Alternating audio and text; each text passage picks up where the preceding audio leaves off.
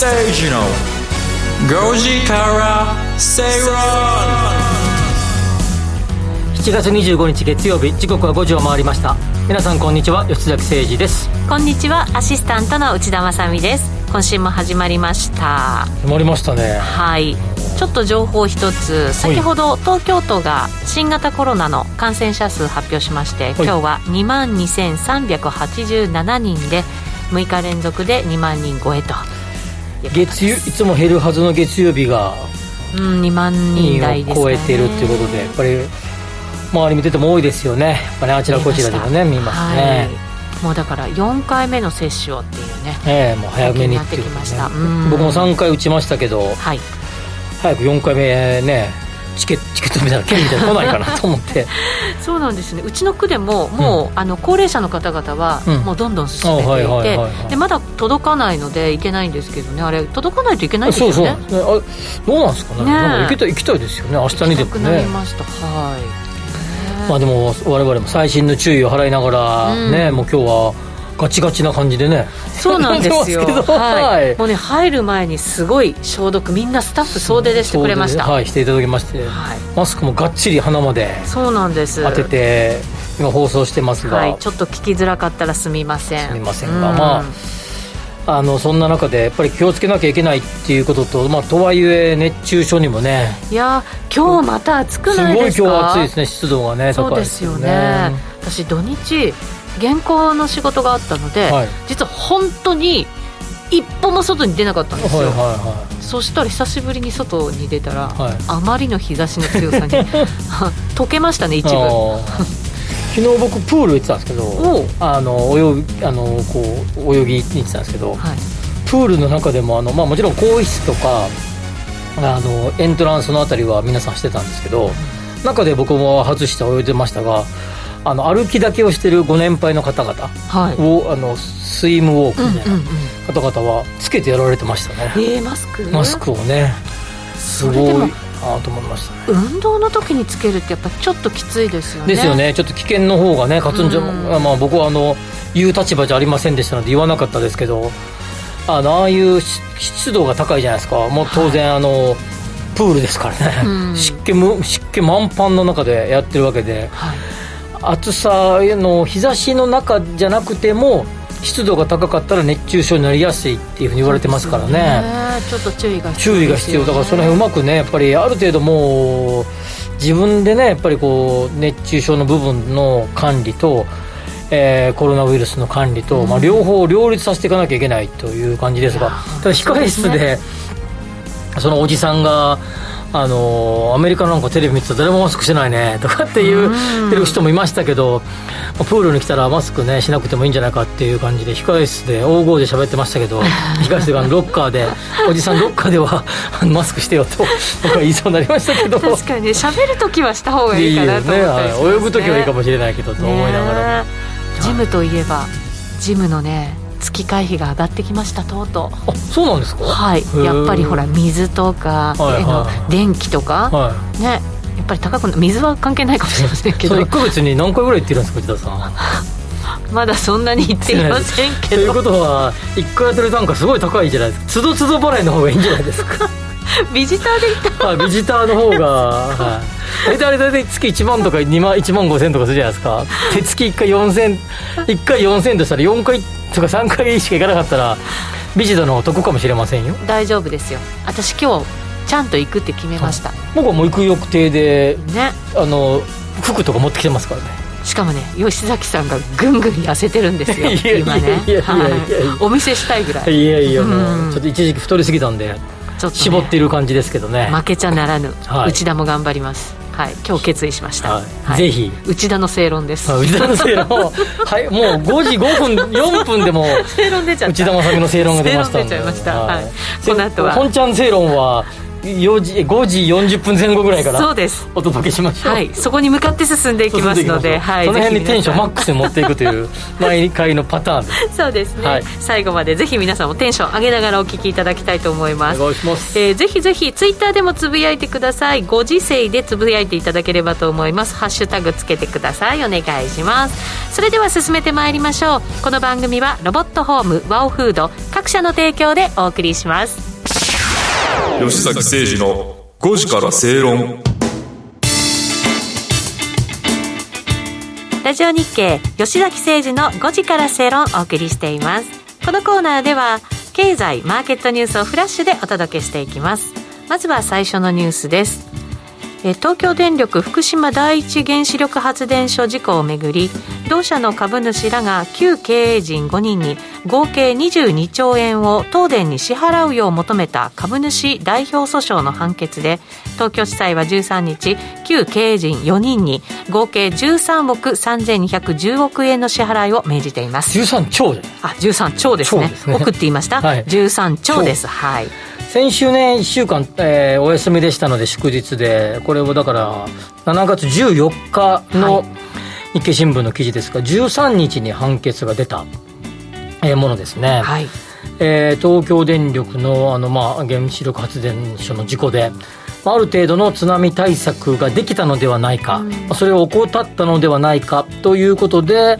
えー、旧経営陣に賠償命令が、まあ、なんと13兆円ということで、まあえー、史上最高額。そうですね、ね、当時はでも想定外想定外って言葉がね、うん、よく使われましたけれども、はい、想定外ではなかったということなんですかね、この判決は。これあのいろんなあの記事が出てましたけど、うん、えー、裁判長の方がかなり細かく調べられて現場にも赴かれてとかいろんなことをなされたというふうな記事が出てました、はい。まあ、当然、えー、多くの方々の、えー、注目点は13兆円って4人の経営陣が払えるのか。いやこれ1人3兆単純割で3兆円ですからね。ね払えないでしょうね。ですよね。まあ当然これ、えっ、ー、と上告をしてっていう感じ、あの控訴して上告してという形になっていくんでしょうけれども、うん、はい。えーまあ、それに応じて、まあ、額は、まあ、過去の例を見ればそれに応じて額が、まあ、妥当な額に、まあ、落ち着いていくのかもしれませんがそれでもですねおそらく、えー、何千億から、えー、に単位になりそうだということですので、まあ、そうすると、えー、4人の、えー、単純割りすればまあ、1人数千億ぐらいは少なくとも払うのではないかという予測記事が出てましたね。はい、はい当然これは払えなくなると、まあえー、この経営陣の方々はまあどういう対処されるのかというところにまあ注目が集まってくるということですね。うそうですね。ただこれどうなんでしょうね。それほどやっぱり経営者の責任って重いんだよっていうのを、うん、この金額で伝えたっていうことなんですかね。まあそういうことですよね、まあ、株主代表訴訟ですから、うんはい、株そのどっか第三者が例えば地元のえー、これによって、えー、被害を被った方々が訴訟を起こしたのでは、あそもしかしたら加わってるかもしれませんが、はい、株主が起こした訴訟ですから、まあ、要は東京電力に経営陣が損害を与えたということですよね。うそういうことですね。すね。まああの経営者が誰を見て経営をすべきなのか、はい、まあ、当然社会、まあ、こういうインフラ産業の場合は社会を見てってことになるかもしれませんが、えそれだけじゃない、え大きな責任が各ステークホルダーに対してあるということだと思うし一方で、えー、これと経営陣の方々って基本的にこういう株主代表訴訟に対する保険って入ってると思うんですけど。入ってるって言いますよね、はい、まあ、それがどこまで対応できるのかということで、えー、いろんな論議論を呼ぶえー、判決だったんじゃないかなと思いますが、これ、ただ、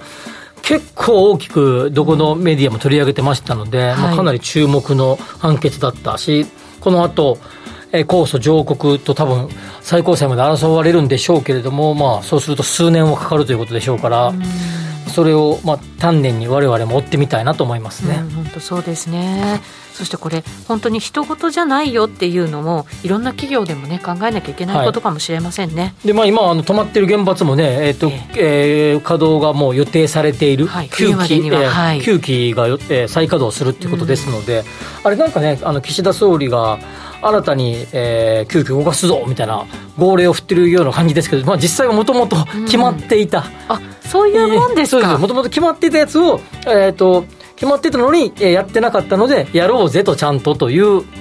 新たになんか、えー、急遽動かすわけじゃなくてもともとまあもうチェックも終わり、周りの地域住民の許可あ OK も取り合意も取りというものをちゃんと動かそうぜっていうことですからね。そうなんですね、はい、ものすごい決断力を発揮したのかと思いきや。もともと決断されていたことを 粛々とやろうぜということです、ね、なるほど、まあ、そういうことを含めてもじゃ各それぞれの、えー、関西電力とか西西の方の原発が稼働することになると思いますが、はい、その経営陣の方々も、まあえー、いろんな対応のさらに綿密な対応が求められてくるんじゃないかなと思いますね。本当そうですね。安全あってこそですからね。まあ、ただ、こう、原発が動かないと、ね、結構やっぱり現在の日本の電力政策的には持たないっていうのはもう目に見えてきているということですので、はい、安心安全とともにですね電力政策をどうするかって、まあ、その両立てが求められますね。はい、えそれでは次です。HS HIS が傘下のテーマパークハウステンボスを売却する方向で調整していることが分かりました、はい、香港の投資会社などを視野に調整しているということです。その額数百億円規模です、うん、これまあ一応3分の2は HIS が持ってるんだけど残りは、はい、え西部ガスですね。福岡と九州の、うん、JR 九州など地元企業が残りの株は持っていて、まあ、はい、残りの株は、まあ、今のところはそういう状況にないということですが、うん、えー、現在複数の投資ファンド、まあ、香港のファンドとかいろいろ話が出てるようですが、はい、まあ、外資系のファンドが、えー、3分の2の分を買いそうだということですね。うん、ステンボス一時期かなり苦戦をしていた時に、えーと会社えー、構成法を適用さして、はい、まあ、復活を果たしてそうですよね。すごい話題になりましたよね、はい、話題になりましたよね、まあ、僕もあのちょっとあるところから、えーと、こ僕自身じゃなくてえっと、僕も関係しているところがあのこの再生を頼まれたって話を聞いたことがあるんですけど、はい、聞いたことというか、まあ、それを聞きましたけれども、うん、たださすがにものすごく巨大なえー、施設ですので、そうそう簡単にですね、まあ、ちょこっとした手直しでは、えー、立て直しにくいんじゃないかと判断したようですが、ただ HRS は、まあ、自社の、えーまあ、いろんなノウハウを駆使して、かなり復活、えー、してきてるようなところまで持ってきてたんだけど、はい、まあえー、ご承知の通り新型コロナウイルスが蔓延し、旅行需要が低迷、HIS 本体も厳しい状態。そうですね。当然こ、この手のですね、えー、テーマパークもかなり厳しい状態になっていると。えー、いうことで、まあ、今回株式を手放すということですよね。そうですね。はい、ようやくなんかこのところ人流をまあ動かしながらみたいな感じになって、うん夏休み前にして旅行の話なんかもね盛り上がったりしましたけれどやっぱりなかなかそこまでもう持たないという感じなんですね、ね、まあ、そもそもなかなかね場所的にもですね、まあ、福岡からかなり距離があって特急当時の特急ハウステンボス号とかに乗ってね、うん、今度長崎新幹線ができたりとかするから多少はね便利なのかもしれないけど、かなり外れの方にあるっていうかな。厳しいところにあります立地条件的にはね。なるほど。場所がね。場所がね。ディズニーランドとか USJ って比較的都心のいい、うん、都市部のいいとこになりますからね。そうですよね、少しそういうとこから離れた中で、えー、えー、頑張っていたハウステンボスが、まあ、今回、えー、3分の2の株を売却するっていうことでちょっとこれは象徴的ですよね。うんそうですね。コロナの爪痕まだまだという感じですね,、ですね。はい。えー、それでは次です日銀は20日21日に行われた金融政策決定会合で大規模な金融政策の緩和策の維持を決めました。えー、そして2022年度の消費者物価指数の上昇率見通しを前年に比べると2.3%に引き上げたということです。なるほどね、まあ、これ結構この時ね、えー、為替相場パンって動きましたよね、はい、一時期138とか9とかもいったんでしたっけ、うん、139まで行きましたよね、うん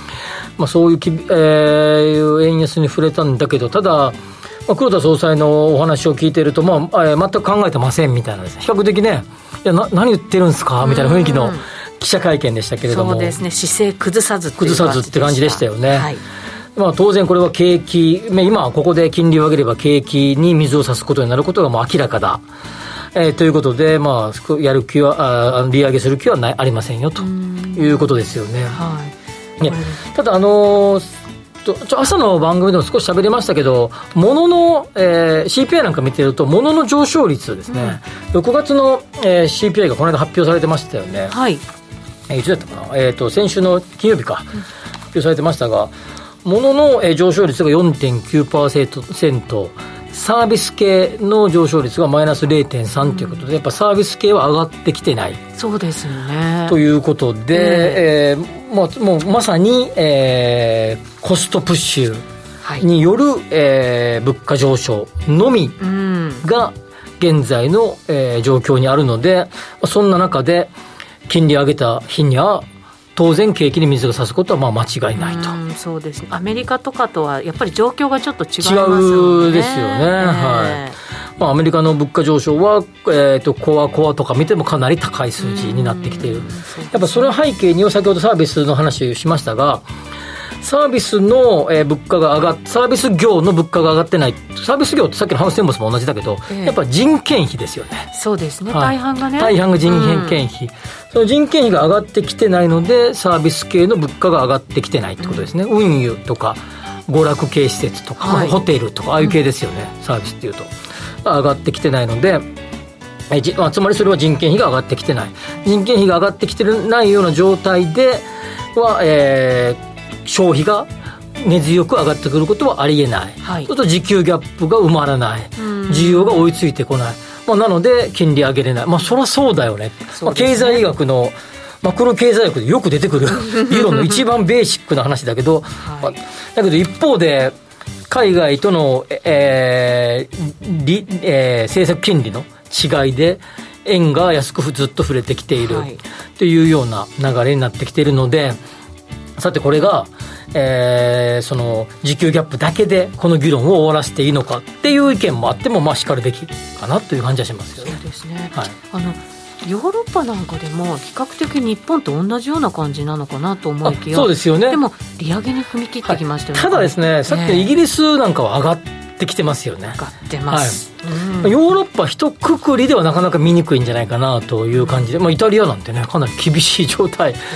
の中で。えー、ECB が利上げするとなるとよイタリアも結構債務が多い国地域ですからね、国際価格が下がってくると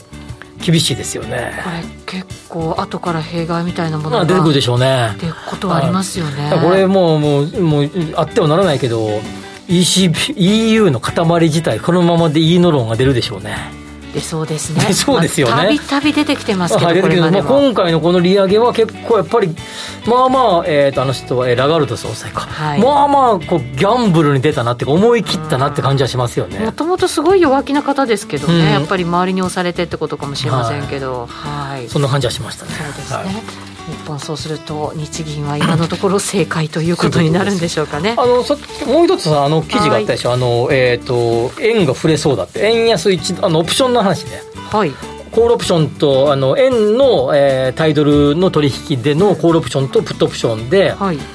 えっ、ー、とだから買う、えー、あありましたありました、はい、はい、だから、えー、プットからコールを引いた数字が、うん、えー、プットの方はだから、えー、と高くなってきてるってことか、うん、なので、まあ、つまり円安に行きそうなプットとコールだけを動きを見てるとです、まあ、これ以外のいろんな要素があるけれども、うん、円安の、えー、予想が強まってきた、まあ、見通しを持ってる、えー、機関投資家が増えてきてるっていうことですよね多分ねこれね。長期的に見ると長期的に見るとまあ、今回の、まあ、為替、えー、金融政策で金融緩和維持って言いましたので当然こうなってくると。ただ一時期135円までいきましたからね。そうなんですよ。動きが早いですよね。早いですよね。落ちるのも早かったし、はい。うん、これどうかな？もしかすると140円台一瞬ポンっていくかもしれないけれども結構長くは続かないんじゃないかなって感じは僕はしてますけどね、はい、景気悪化というのが現実になるとねそうですよね、ね、あの欧米のね、はい、はい、ちょっと違いますよね、はいえー、それでは次です。岸田総理は22日脱炭素で経済社会、えー、産業構造を転換するため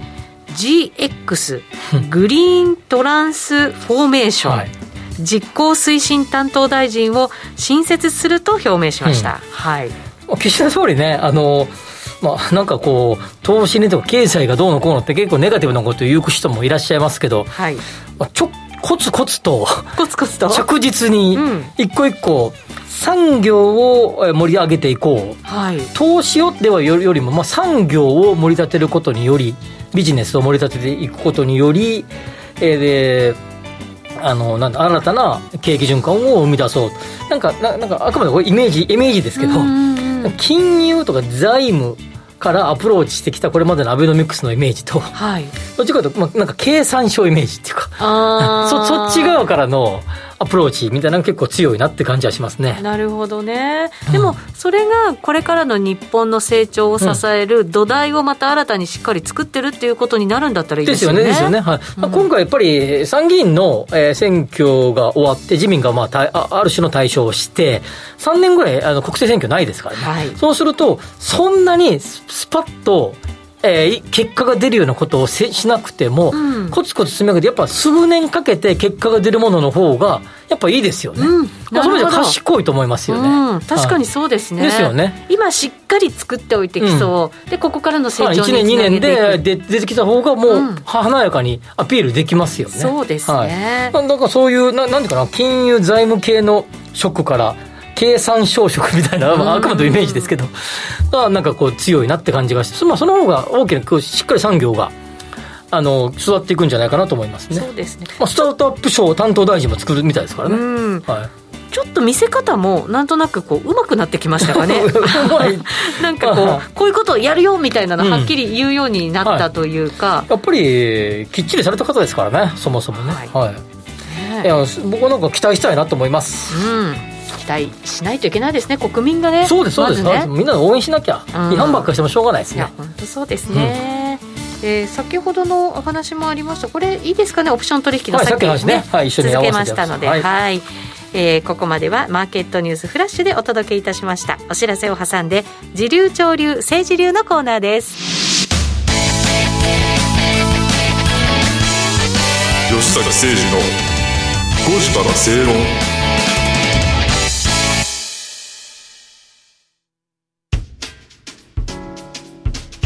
お聞きの放送は、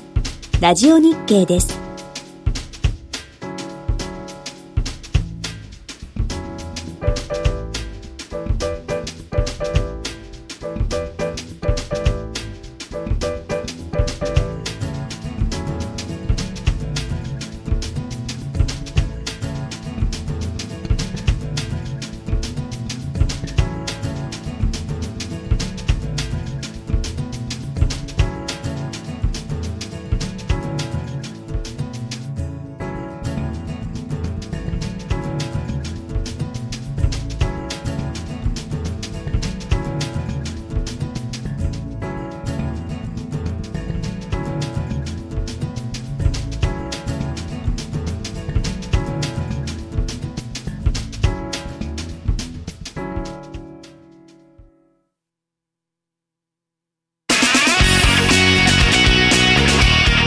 崎誠二の5時から正論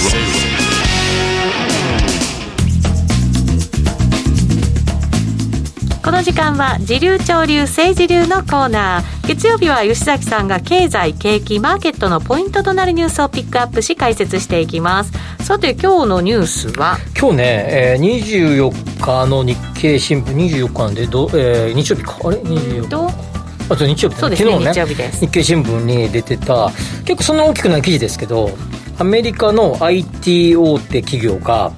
ロビー費を過去最高に使ったよっていう記事が出てましたね。はい。ちょっとご紹介しましょうか、はい、アメリカ IT 大手のロビー活動費が急増しています。アマゾン・ドット・コムなど主要5社は2022年1、6月に前年同期よりも12%多いえー、日本円でおよそ48億円を投じ過去最高を更新したということです。はい。そういうことですね。これ日本ではなんかロビー活動ってあんまりなんかこう、えー、行われていないようなイメージ。確かに。まあ多少使ってるんでしょうけど、はい、あんまり良くないイメージ。そうですよね。なんかちょっとしたなんか口利きみたいなイメージが。そうそうそうそう。なんとなく裏から手を回してみたいな。な。んかこう政治家の先生にとか、はい、あの官僚の方にみたいな感じがあるけども、うん、基本的には新しい市場を創出するような場合、うんはい、当然そこには規制があったりですね。立新新しい立法、法律が必要だったり、えするのでそその中で、えー、生まれてくるようなことでどんどんどんどん新しい産業が生まれてくるとも言えるわけですよね。はい。例えば少し前ですが不動産業で電子化契約、うん、えー、オンラインでの決、えー、契約、はい。えー、IT 重説って呼ばれていたりとか、えー、契約書をメールでやり取りしたりとか、はい、あるいは、えー、クラウドサイン。です、うんうんうん、電子上、えー、ネット上でのサインが認められたりとか、はい、そういうことをしていくに際してこれその方が便利じゃないのっていう、えー、いろんな方々の思いがあって、うん。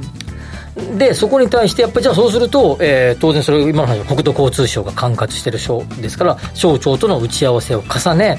どんな問題があるかを洗い出し、うん、そこで当然それで立法しなきゃいけませんから、はい、あの宅地建物取引業法の改正が必要ですからそれを改正を行ってまあ、こう政治家の方が出てくるわけですね。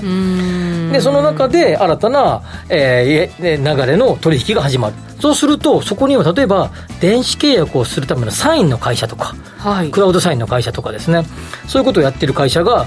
からすれば逆にそれはロビー活動なわけじゃないですか。うんこういうふうにすると便利ですよってことを、はい、えー、ここんなふうな、えー、今問題意識を抱えてます。こんなふうにするとより世の中良くなっていきますと。そのことを官僚の方々や政治家の方々にお伝えし勉強会などを開いて、はい、それを実現していくと。あなるほど、まあ、そうですよね。政治家の方々だって隅々まで見れるわけじゃないですから、はい、我々がこう訴えたことによっておおそういうことになるのかっていうのを気づくことって、はい、きっとたくさんあるんでしょうね。そうですよね、えー、それをじゃあやっていこうぜ。そうだねっていうことで、はい。まあ、そうするとそのなんとかかんとか団体みたいな、うん、なんとかかんとか協議会みたいな中に先生も入っていた政治家の先生も入っていただいてディスカッションを重ねていく中でそういうのを実現していくと、はい。まあ、でもこれは、まあ、ある種のロビー活動なんだけど、はい、一方で新市場の創出とも言えるわけですよね。なるほど。今までなかったものを作り出す。作り出すってことですよね、はい、まあ、そういう意味で新市場を作るにおいてこの手のロビー活動みたいなことっていうのはまあ、ロビー活動っていう日本語いいかどうか分かりませんが、はい、あの多分あのもうちょっとあの、えー、横文字を違う横文字を使うとガバメントリレーションズおなんかかっこいい感じになりましたね。政治や行政との関係を構築してまあ、いろんな外部環境を整えつつ、新しい、えー、その、なんていうか、産業を創出、えー、市場を創出していくと。ガバメントリレーションズですね。はい、えー、今、ここ、ラジオ局ですけど、メディアとのやり取りをどういうふうにしていくのか。これ、メディアリレーションズって言ったり、パブリックリレーションズだって言って、まあ、パブリックリレーションズもっと大きな概念ですけども、はい、まあ、その中にメディアリレーションだったり、ガバメントリレーションズだったりがあると。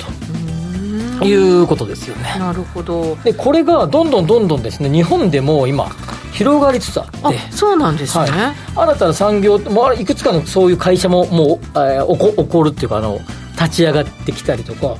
あるこれ経産省が外部団体に外部のコンサル会社に、えー、レポートを書かせた資料があります。手元にもあるんですけどこれ見てると,、えー、えーとこのえー、ガバメントリレーションズとパブ、えー、メディアリレーションズを含めてパブリックリレーションズ全体で新市場で約83億円ぐらいの、はい、えー、お金が今後そういうビジネスがガバメントガバメントリレーションズだったりパブリックリレーションズだったりビというビジネスですね。はい。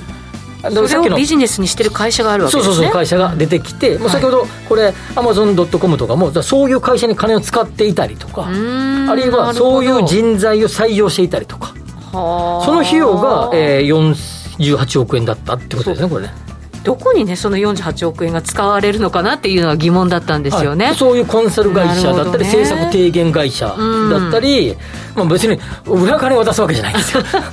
裏金ってわけじゃないですね。そうじゃないです。なるほどなるほど。そういうのをうまくまとめて、うん、えーと、リレーションズ関係性を構築していく会社があって、はい、そこにお金を渡して、まあ、要はある種のコンサルティングですよね。あでもまあ、半年で48億円じゃないですか、はい、それで新しいマーケットが創出できるんだとするならば、うん、そこやっぱり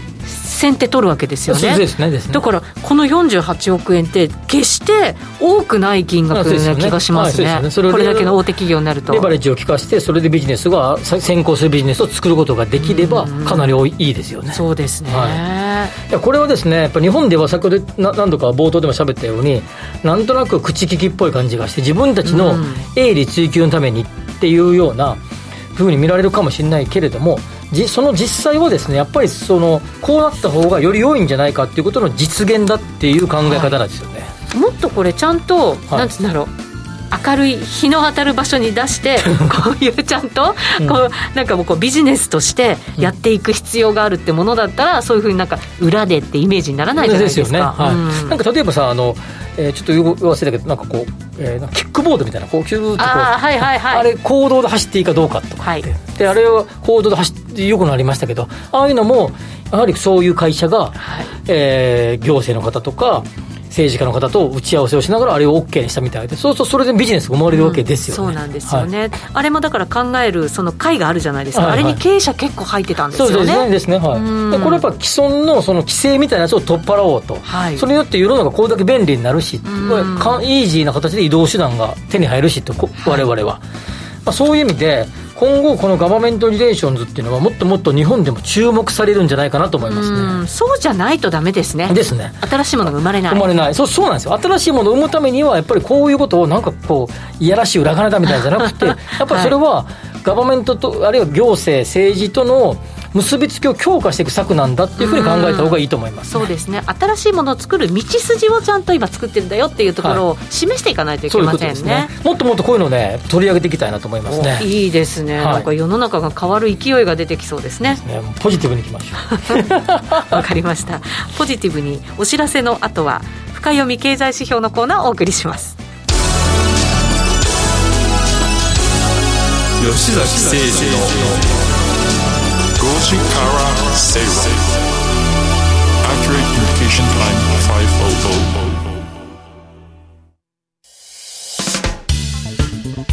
5000. お聞きの放送は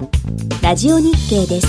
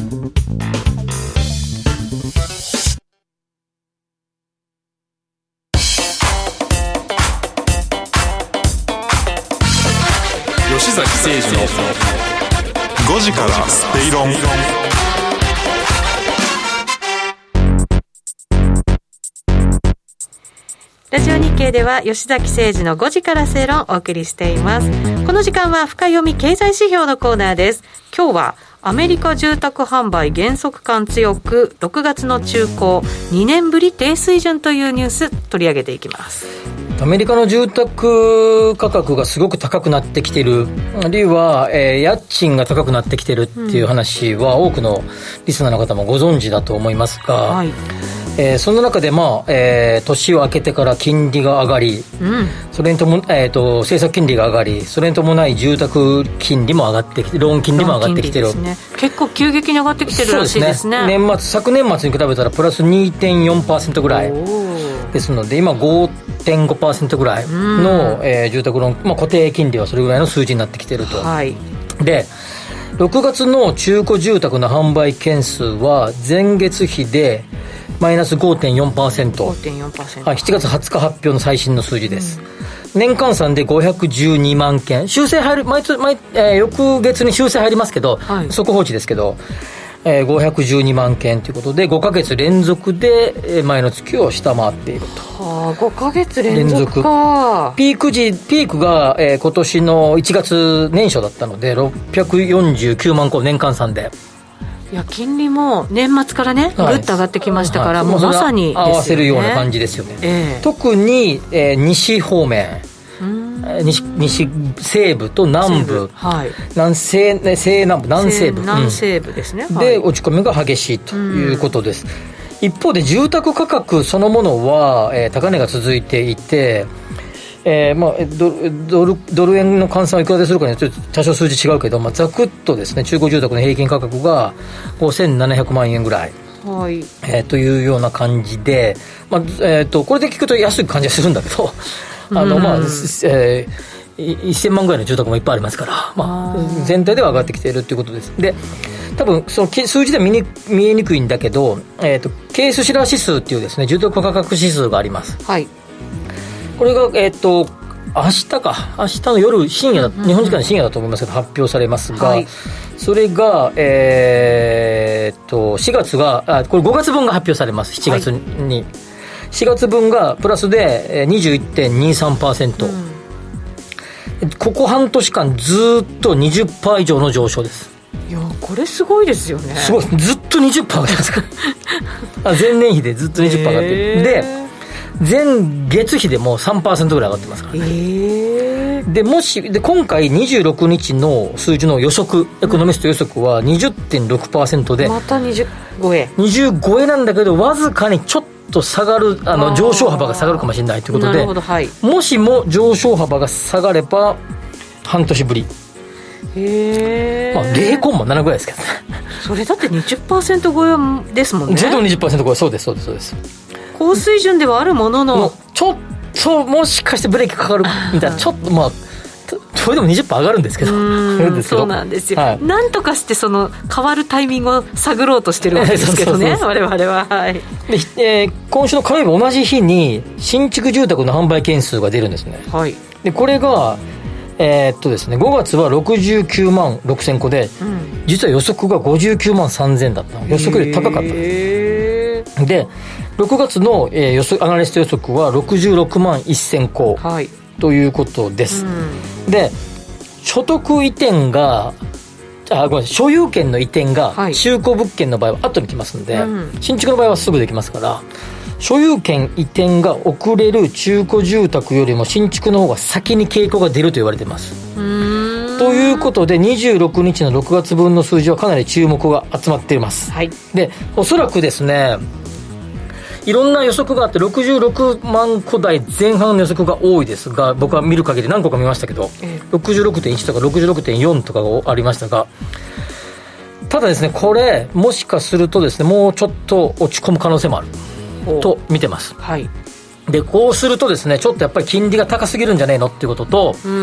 政策金利を上げた時に不動産に影響が一番先に出やすいですからそうするとちょっと影響がはっきり出てる。これリートなんか見てるとすごい下がってるんですよね、アメリカの。前回の時ねリートの話ありましたもんね、はい、吉崎さん。そのあたりを見てるとちょっと怖いなっていうような感じがしていて、はい、と思っていた5月は意外と良かったんですよ良かったんでやっぱ結構強いなみたいな。でただ新築と中古でいうと中古の方が流通量8倍以上ありますからね。1対8か1対9ぐらいありますから新築はわずかしかありませんから。なるほどはい。そういう意味じゃあ中古流通の方を追いかけた方が、まあ、大筋の、えー、傾向が見れると思いますので、はい、そういう意味でもやっぱり50年換算で510万個台ですからね。かなり、えー、落ちてきたなというような感じになってきてコロナの、えー、コロコロナの経済活動止まっていた6月とか7月並みの数字ですからね。はい、そうか。どうでしょうね、これ、やっぱり先行指標的な感じで、全体相場、全体の景気にもかなり影響が出てきそうですか、うん、この流れ見ると。で結構やっぱり住宅のやつって気にする人多いんですよね、まあ、過去の前も喋りましたけど、うん、フィナンシャルクライシスの時がことがあるので。特にね日本だと、バブル崩壊ってね、住宅が直結しましたもんね、はい、でもアメリカっていうか、まあ、欧米もあのいわゆるリーマンショックもその住宅のとか不動産価格から来てますから、はい、やっぱかなりでっかいのでやっぱりどうしても皆さんが気にする。気にするとメディアが報じる、まあ、我々もこう喋ってるわけですけど 報じる、はい、報じると皆さん気にするから報じる、うん、報じるとそれが輪をかけて広がっていくと、はい、ネガティブなサイクルに入っていく時は怖いなっていう感じはしますね、まあでも投資家としたら何かの変調がね起きそうな時にこうやってなんかね、うん、言ってもらえると助かりますよね。ね。まあ、もう今はもうだからまさにこうこうぐーっとこう揉み合ってる状態ですから、はい。まあ、細かい数字もちょっちくいち追いかけてまた発表していきたいなと思いますね。なるほど。分かりました、はい。今日はアメリカ住宅販売の減速感強くなってきているよという話させていただきました、はい、お知らせの後は今日の正論です。吉崎誠二の5時から正論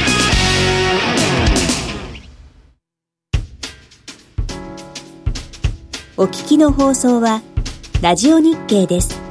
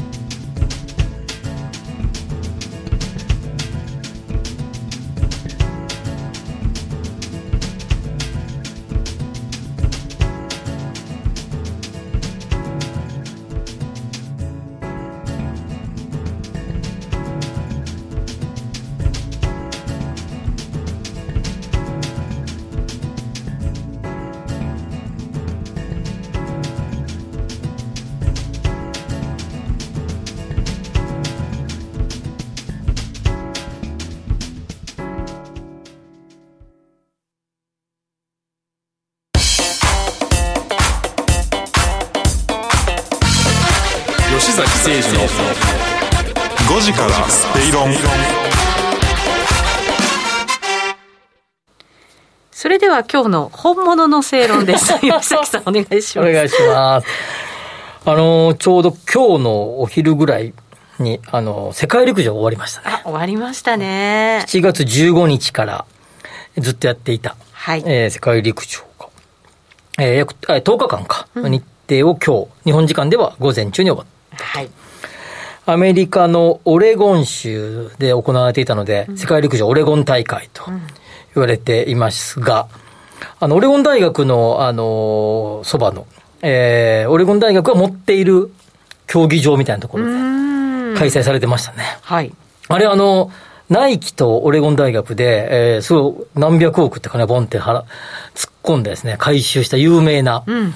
えー、まあ、スポーツ、まあ、ナイキさ、ナイキの、そう、えっ、ー、と、共同創業者の方が、お金をポンと出して、はい、えー、回収した有名なところで、やっぱかっこいいですよね。かっこいいです。かっこいいですよね、あれね。はい。で、周りも、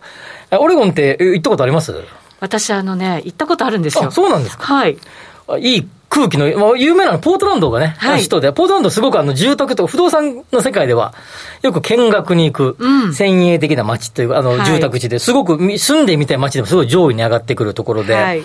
北はワシントン州ですか？ら、シアトルがとかがあるワシントン州で、下は、えー、カリフォルニアですよね。あの、はい、サンフランとかロスとかがあるところで、うん、その間にある、もう海もあって、気候のとてもいい。いいところですよね。はい、はい、場所ですが、まあ、そこのフィールドで行われたということで、日本は今回の大会で、えー、チーム、あるいは個人で、えー、金メダルが一つ、うん、銀メダルが二つ、銅メダルが一つとい。うことで、はい、銅メダルのあの北口選手ね、あの、やり投げを、で、女子やり投げの、うん、一番輝いているメダルじゃないけど、私はこれで、これで満足してます。いやいいセリフとっても素晴らしいですよね。ね彼女ね、なんか、なんていうかな、ちょっと、正式なコメント忘れたけど、まだ誰もやり遂げてないことは、私は日本人がやり遂げたことはどんどんやってみたいんだって話とかね。すごく、えー、いいコメントを残したなと思うし、はい、田中希実選手もね、うんえー、中長距離の3種目を出て、えー、かなりいい、えー、結果は、なんかそんなにね、あの、入賞って感じじゃなかったけど、もう感動を与えてくれたな、というように思いました。はいうん、スポーツで興奮して、感動して、まあ時には涙するような、うん、えー、瞬間をこう、一緒に味わって、まあ気持ちの高ぶりを覚えるような時間が、この10日間ありましたよね。はいコロナウイルスが、ま、再び蔓延してきて、なんとなくこう出にくかったような今ですけれども、まあ、そういうような感動を与えてくれたやっぱ選手にも、選手に感謝したいし、関係者、コーチの方々やね、運営のスタッフにも感謝したいな、いい感動ありがとうっていうような投稿で、僕結構僕、あの、ちょこちょこ時間を取りながら見てたんですけど、昼間見れるのがまた、ね、よかったですよね。はい、はい。なんかやっぱりいいなと。まあ、ただ朝とあのモーニングセッション、ナイト、イブニングセッションと分かれてたんだけど、まあ、そういう意味じゃ見やすかったな。まあ、日本時間とすごい時差が大きい地域ですけど、まあ見ら、見やすかったんじゃないかなと思います。で、次回はハンガリー。はい。えー、ブダペストで、えー、来年ですからね、うん。来年ですからね。前回、今年のやつ1年伸びて今年になってますから。そうか。奇数月にあります。奇数年になりますからね。そうですね。そうなんです、そうです。そうか、もう来年本当は21年大会ですからね。が22年に行われて、23年にブダペスト。で、そして25年は東京ですからね。東京なんですよ。東京は、日本で3回目の世界陸上ですから。いやチケット当たって見に行きたいなと、心から思いますね。そうですね。オリンピック見られなかったですからね。ね感動をいただき、ありがとうございました。という、今日の正論でした。はい。いいですね。やっぱり、なんかこう、感動するっていいですよね。ですね。うん。コメントもね、たくさんいただいてるんで、ちょっとご紹介していきましょうね。はい、えー、今日も、いろんなコメントをいただいていて、幸三さんから、金利高すぎで新規住宅販売があ下がると政策金利上げられなくなる？それとも関係なしに政策金利上げるの？インフレやっぱりこう政府の立場に立つと、まあ、これだけインフレがなってくると多くの住住宅を全員が持ってるわけじゃありませんからね、はい、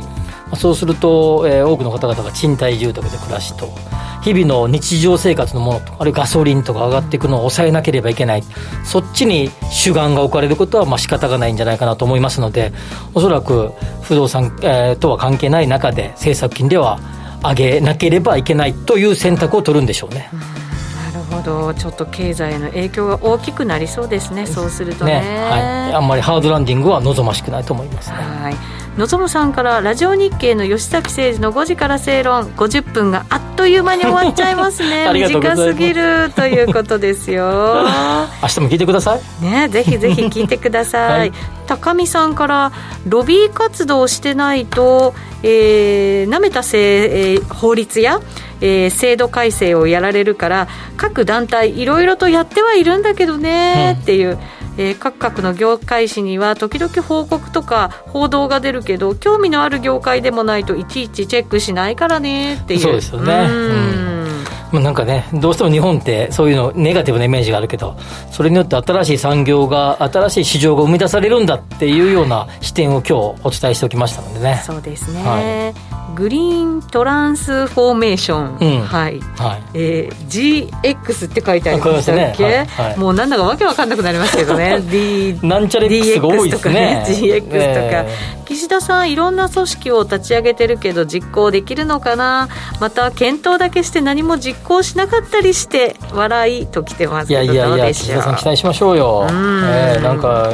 なんかなんかねきちっとして好きなんですよ。ね。まあねいろいろ表ねあの特に投資投資の系の人はねネガティブなこと言う人多いけどね。でももともと銀行の方でね岸田さんあそうなんですか？そうですね。銀行員為替担当してたらしいそうなんです、ね、そんな話をねその当時一緒に働いてた人から聞きましたから。そうですか。だからちゃんと経済のことも分かって為替のことも分かってるのかななんて思ったりもしますけどね。うん、もうちょっとなんか防衛絡みどうするのかちょっともうちょっと明確に出してほしいなと思うね岸田総理にはね。そうですね。でもこのところなんかいろろんなことはっきりおっしゃるようになったような感じがして、ね。うん、そうですよね。これはまたなんか我々国民にとってもすごくいいことかなと。やっぱ政治が安定してるってことが重要で、うん、安定の中でいい政策をどんどん打ち出していただいて思い切ったことをしてほしいなと思いますね、そうですね。期待も込めて。はい、はい。えー、この番組はロボットホームバオフード各社の提供でお送りしました。ここまでのお相手は？吉崎誠二と内田まさでお送りしました。それでは明日も夕方5時にラジオ日経でお会いしましょう。お会いしましょう。